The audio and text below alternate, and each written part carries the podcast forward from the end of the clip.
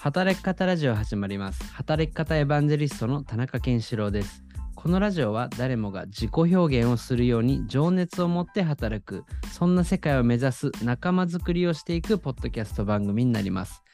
皆さん自己表現していますか？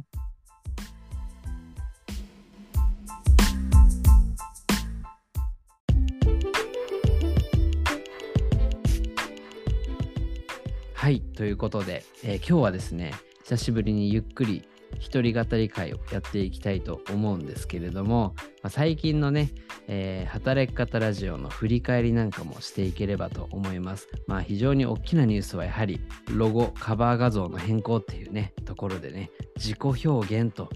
いうキーワードをですね、大々的にこう強調していくようなあの方向に、まあ、進んだわけですね。えーステージの上でスポットライトを浴びて、えー僕がこうマイクを持っているような画像になっているわけですけれどもこれっていうのが、まあ誰もが自己表現をするように情熱を持って働くという世界観を表したようなものですね誰もが生まれながらにステージに上がっていると思うんですよね。で、そのステージ上でいろんな自己表現をしていくわけですね。絵を描くのが好きな人、えーこういった喋るのが好きな人、まあ、文字で文章を書くのが好きな人、ね、そういった方々が、えー自己表現をするように、まあ、働いていける世界観っていうのねすごく簡単なことではないと思うんですけれどもでも大人になるとですね子供の頃に当たり前にやってた自己表現をなかなかできなくなっちゃうんですよね。そういった瞬間時間を少しずつでも取り戻していくそしてその自己表現と働くということを少しでも重ねていくとですね人生がすごく明るく情熱に満ちたものになるんじゃないかなということをま信じてですね、えこの番組をこれからも続けていこうというような話をさせていただきました。はい。で、まあ最近はですね、ゲスト会も非常に盛り上がっておりまして、えー最近だと竹林はじめさん、C さんですね。そして、えープロデュースシンキングラボの金田さん。はい、こういった方々もゲストに出ていただきましたね。はい。まあ、お二人ともやはり働くということで、さらに言うと生きるということを、まあ、考えさせていただく時間をね、いただいたかなというふうに思っております。はい。まあ、金田さんがおっしゃってましたね。この1億総プロデュース社会、一人一人がやりたいことをベースにどんどんプロジェクトを作って、えー仕事にしていく時代そういった時に何が必要かっていうと自分自身がどう働きたいのかあるいはどう生きたいのかっていうことを問い続けることが大事ですよという話をされてましたね。でさらにこう自己表現っていうねキーワードも出したところまあ自己表現をするように働くにはビジョンを持ち続けることが大事なんだという話もしてくださいましたね。はい。皆さんこう働く時にね自分のビジョンってありますかね、まあ、そう言われるとなんかすごく大それたもののような感じしますけれども、まあ、仕事を通じて、えーこういった社会貢献をしていきたいとか、まあ、誰かをこう助けてあげられたらいいなとか、まあ、純粋にね心から貢献したいと思えるようなこと、まあ、そういったことでもいいと思うんですよね。そういったものが仕事の中で見つかっていくっていうことが、まあ、ビジョンを持つということ。で、これ C さんの話で言うと、4つの仕事って話がありましたよね。私事のね、仕事。まあ、自分がこうパワーが得られるような仕事。そして普通の、えー使える仕事。で、さらに志の仕事ですね。これがまあビジョンに近いものかなと思います。で、さらに使命。えー使命天命みたいなねそういった仕事そういったものをねこう自分の中で整理して、えーバランスよく組んでいくことで働くっていうのはもっと充実していくんじゃないかという話もありましたね。やはりここでも、まあ、ビジョンを持つということが話としては出てきたかなと思います。はい。まあこれからの時代はですねこう仕事をしていく時もなんかこうメリットがあるから一緒に仕事しようとか、えーまあ、いわゆる信用取引というものにもなってくるかなと思いますね。過去の実績があるからあなたにお願いしたいとか、まあ、もちろんそういったものすごく大事なんですけれども、まあ、これからの時代は、まあ、ビジョンとか思いとか理念みたいなものがあってそこに共鳴してですね一緒に働く仲間が生まれてその仲間同士が何か新しいものを作って社会に貢献していく、ね、そういったことは非常にビジョナリーだし、まあ、さらに言うと、えー自己表現的なもの。誰かにやらされているんじゃなくて自分が心からやりたいと思ってついついやってしまうこと。これって自己表現に近いと思うんですよね、まあ、そんな話にもつながるような、えー、ゲスト会だったんじゃないかなと思います。はい。ということでここからようやく本題に入ろうかなと思うんですけども今日は久しぶりにですね書籍紹介やってみたいと思います。はいだいぶ久しぶりなんじゃないでしょうか。書籍紹介。はい最近はゲスト会も多かったのでだいぶ間が空いてしまったんですけれども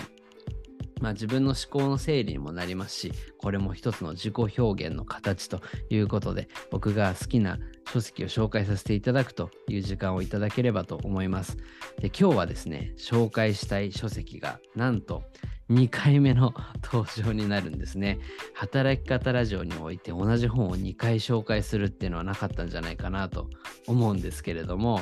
まあ、それぐらいですね、えー、僕が大好きな本であります一番最初に読んだのは2018年頃だと思いますね。発売された当初。で、そこからこの5年間ぐらいですね。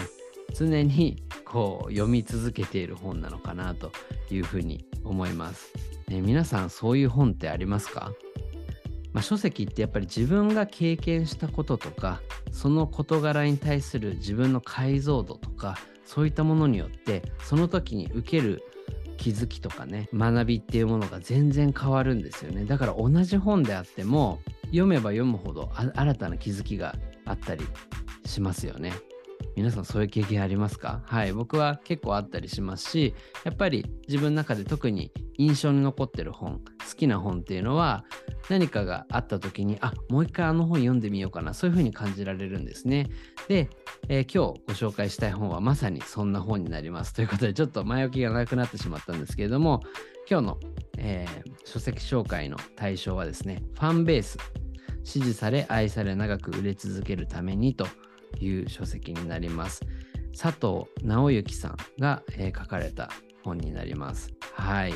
えー、この書籍紹介はですね、過去遡りまして第90話。この時にですね一度紹介させていただいているんですね、えー、この90話っていうのはもう1年半前ぐらいですね。2022年の6月ぐらいになるんですけれども、まあ、その時に紹介させていただいて以来ということになります。はい。まあこの1年半ぐらいの中でも僕自身まあみんなのカレッジというね、えー、クラウドワークスの自主事業をまあ、育ててきたっていうところもありますし、まあ、さらにですね、この働き方ラジオを含めていろいろな経営者の方とお話しさせていただいたりとか、あるいは、えー、ライターゼミというオンラインコミュニティで仲間と一緒に過ごしていく中で、まあ、自分が社会に貢献できることは何かなといろいろ考えていく中でこの、まあ、ファン作りっていうキーワードはですね一つまあ、大きな要素になりうるんじゃないかなというふうにも思ってですね、改めてこの本読んでみようと思ってみたところ、やっぱり気づきがたくさんありましたね。はい。ということで、早速中身に入っていければと思うんですけども、第90話で何を話したかというと、なぜ今ファンベースが重要なのかというところを中心に話させていただきました。はい。で、今日はですね、じゃあそのファンベースをどう作って強化していくのかっていう話をできればなというふうに思っております。でまずですね、前回話したところは、ぜひ第90話をあの聞いていただくかですね、あとはこの本をですね、読んでいただければなというふうに思うんですけども、まあ、簡単に言うとですね、えー、このファンっていうのはまずどういうふうに定義しているかというと、その企業の価値とか価値観に支持をしているような人ですね。支持者みたいな感じで言えるかなというふうに思います。なんかファンっていうと、すごい盲信的な人だったりとか、まあ、ファン作りっていうと、ある意味洗脳させて、こう、虜にさせちゃうみたいなね、なんかそんなイメージを持つ方も多いと思いますし、僕もファン作りって聞いてそんな印象を持ってたんですね。インフルエンサーの方がファンを作るってなんかこう洗脳してるような感じなのかなとかね。勝手に思ってた時もあったんですけれどもそうではないと、えー、もう少し分かりやすく言うとその人の価値観とか価値を支持する人。ね。例えばこの働き方ラジオのファンの方がいらっしゃるとしたらえー、僕のことが好きっていうよりも例えばこう自己表現をするように情熱を持って働く人を増やしたい。こういったビジョンにまあ、共感したりとか共鳴して、えー、何か応援したいな。このラジオをもっと聞く人が増えたらいいな。そんな風に感じている人がいたらですねその方はまファンという風にこの佐藤直之さんの、ま書籍から言うとですね、え定義できるんじゃないかなという風に思うんですね。でただですねこのファンっていう存在は全体の20%ぐらいの方なんですね。例えばえー、みんなのカレッジにユーザーさんが1000人いるとしたらですね、まあその中で200人ぐらいの方が、まあ、ファンと呼べる方なんじゃないかなというふうにあの言われていますね。で、さらにこの書籍ではコアファンという存在もね、あの話が出てくるんですけれども、さらにこのコアファンというのは4%。なので1000人いるとしたら、えー、大体40人ぐらいっていうのが、まあ、コアファンになってくると、まあ、こんなイメージでですね、えー、捉えていくんですね。えつまり全体の20%とかさらに4%の人たちが重要って話ですかということなんですけど、まあそうなんですよね。でこの20%の人っていうのは数としては少ないんですけれども、えー、売上ベースとかで見てみると、あのこれは前回のね、あのラジオでゆっくり話したんでまた聞いていただければと思うんですけど LTV っていう概念があってその人が生涯にわたってその会社にあの払ってくれるお金の金額みたいなところですね。こういったものを計算していくとこの全体の20%という小さな割合の人たちが実は、えー、その企業あるいはそのサービスの売り上げの大部分を占めてるということが結構あるんですよね。はい。カゴメさんの例なんかがね、ちょうどこの書籍でも出ていたかなというふうに思います。はい。まあ、この20%ないしはこのコアファンド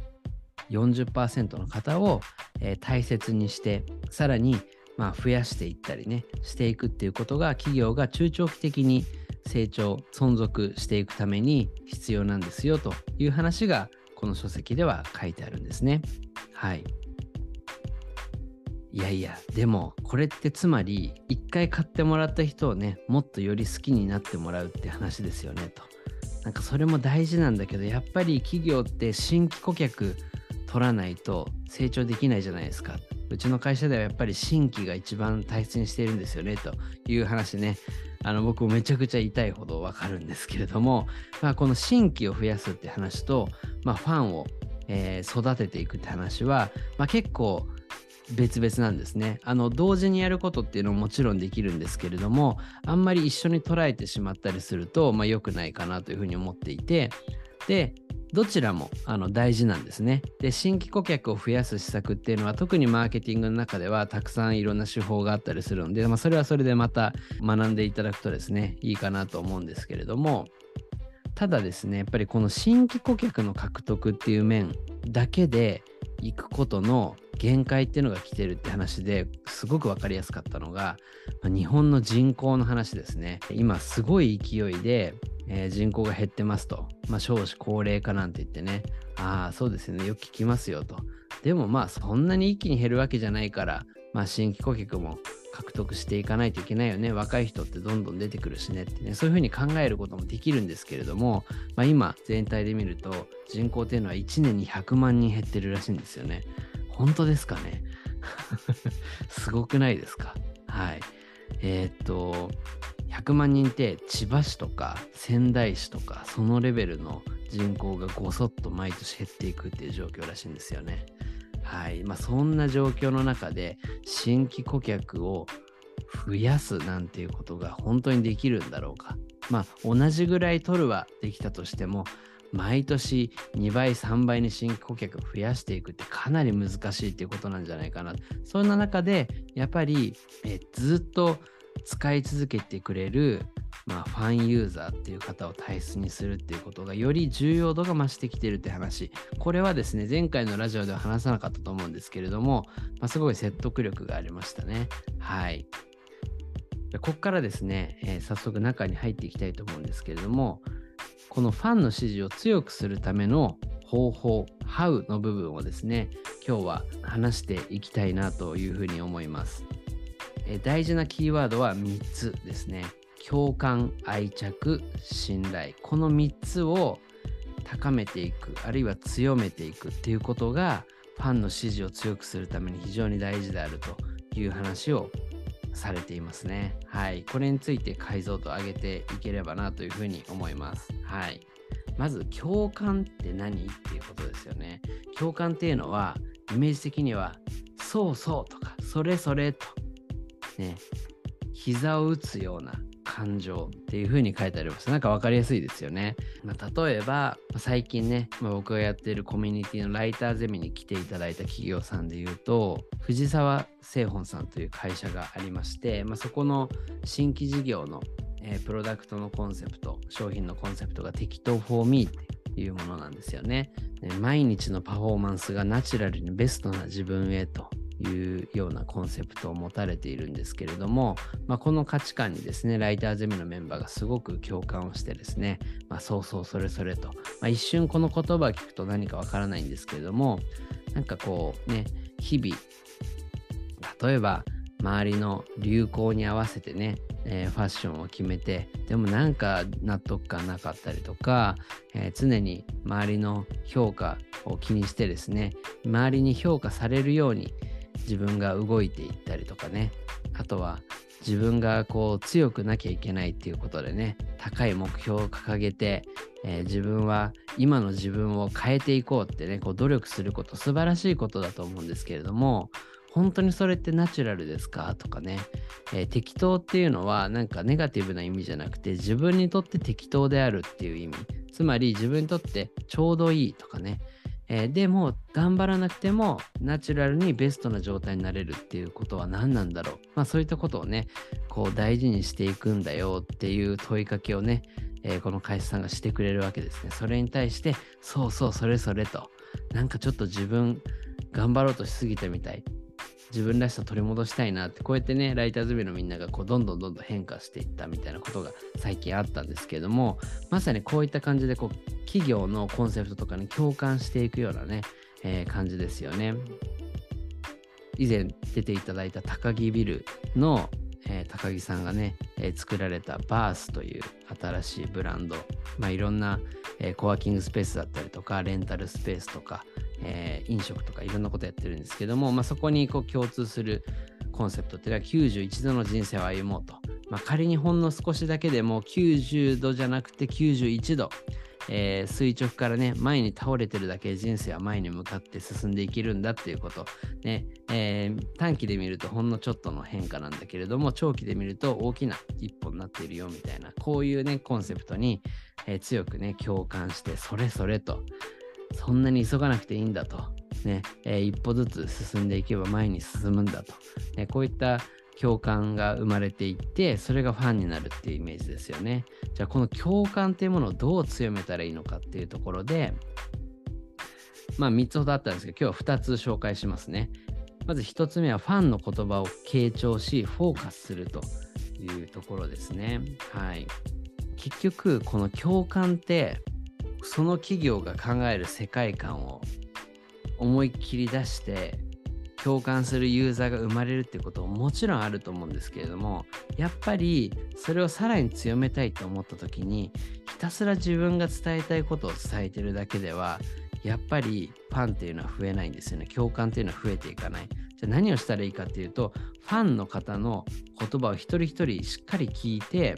そこにフォーカスしてその価値っていうものを成長させたり変化させていくのが大事だということなんですよね。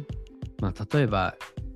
僕がやってるコミュニティのねライターゼミの話なんかで言うともともとコンセプトってあんまりなかったんですよね。本当になんとなくオンラインコミュニティを作る必要があるというね僕のこうなんか第六感的なものなのかわかんないですけどまあやりたいっていう気持ちでね始めたのであんまりコンセプトってしっかりなくてでまあ最初は結構それがうまくはまらなくて空回りとかもしてたんですけどもまあ一度ね立ち止まって、まあ、メンバーもねだいぶ減っちゃった時に残ってくれたメンバーのね話を一人一人こう聞いてみたんですよね。えそうした時にまあみんなねこう挑戦したいものっていうのは実はあってでもなかなか一人ではできなくてでもライターゼミだったらそういうのが挑戦できるかもしれないっていう期待を持ってくれてたとかまあ、実際にそれを挑戦し始めた人がいた。その時にですね僕はライターゼミっていうコミュニティのコンセプトを一人ではできないチャレンジを仲間がいるからできる続けられる場所っていうまあ、ものにこう設定したんですよね。これって、まあ、あのユーザーの声、まあ、ライターゼミはあんまりファンっていう感覚はないんですけども、ここは仲間っていうふうに僕はあの呼んでるんですけど、まあ、仲間のね、えー、声を聞いたことによって、まあ、見えてきたことだったりするんですよね。はい。まあ、こういったことを、えー、発見して、えー、会社のコンセプトにしたりとか、サービスのコンセプトをアップデートしたり、会社のサービスのこう機能をね改善していったりっていうことが、まあ、ファンの共感をより強めていくっていうことになります。はい、で意外とですねこのファンの方に、まあ、意見をね聞いて傾聴した時にそんな出てこないっていうことがよくあるらしいんですよね。はい、なんかあのうちの教育サービスの価値って何だと思いますかってね聞かれた時にえなんだろうなんかうーん、なんか、ちゃんと学べるからみたいな感じであんま出てこないんですよね。そういう時に、いかにファンの方から、このどんな価値を感じてるのか引き出したらいいかっていう時にやるのがファンミーティングらしいんですよね。はい。まあ、これの方法とかもこの本にしっかり書いてあるので、ぜひ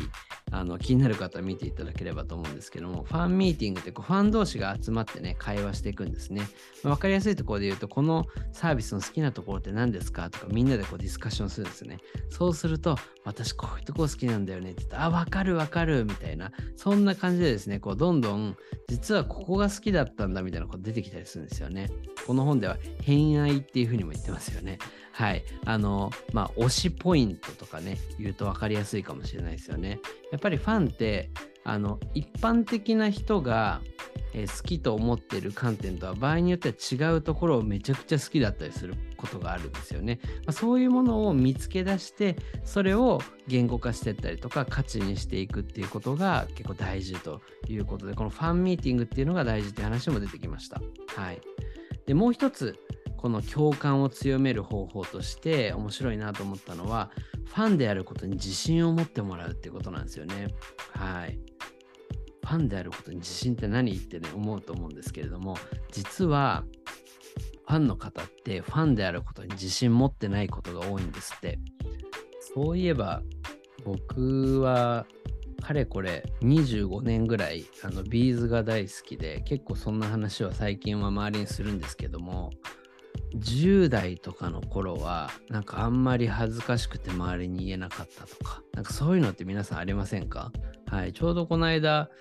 ライターゼミのスレッドでもそんな話をしててあの結構ライターゼミのメンバーって自分の推しとか好きなことをバンバン発信するんですけどもそういうのがなかなかできないっていう話をしてて多分それって普通であの自分が好きなものってさっき偏愛とかねあのつまり偏ってる愛だったりするんでちょっと恥ずかしかったり共感してもらえなかったらどうしようっていうねちょっとしたこう怖さみたいなものがあるんですよね。あのファンの人だからこそのこの気持ちで僕も結構わかるんですけれども最近はねこういう好きっていうものを表現することは自己表現だっていうふうに思うようになったのでなんか自分の好きなことは好きですって結構周りに言うようになったんだけどもまあやっぱり言うのって結構勇気がいるってなった時にやっぱりそのファンにうちのサービスはファンがたくさんいてこういうところが好きな人がたくさんいるんだよとかねあの体験談の記事とかよくあると思うんですけどそういうの出すのめちゃくちゃ大事らしいんですよね。あ私と同じところが好きな人いるんだってこう分かる瞬間っていうのがすごいファンはテンション上がるっていうねなんか何かのファンである方はすごい分かると思うんですけどもやっぱりこのファンに自信を持ってもらうっていうことはめちゃくちゃ大事でここはですね、まあ、ライターゼミの話じゃないですけどライターさんの仕事になりうるなと思ったんですよね。企業さんのファンを増やす活動の中でファンに自信を持ってもらうためにえー、他のファンがね どういうところがこのサービスが好きだと思ってるのかとかそういう偏愛ポイントをちゃんと発信していくっていうこと。それによって読んだ人があ私ここ好きだと思ってたけどここ好きでよかったんだみたいな感じでこうテンション上がってですね、えー、その人もその記事をシェアしたりとかね、えー、よりその会社のことが好きになって共感していったりする。こんな流れがねあるんじゃないかと思いましてこれはなるほどなというふうに思いましたね。はい。ということで、えー、まず1つ目、共感を増やす方法ということで、1つはファンの言葉に傾聴してフォーカスするってこと。で2つ目はファンであることに自信を持ってもらうってことですね。はい。なんかいいですよね。めちゃくちゃ解像度上がりましたか。はい。あの僕の周りの例を出すことによって、えー、伝わりやすくするっていうのをなるべくやってますね。はい、この働き方ラジオでやるのも久々だと思うんですけれども。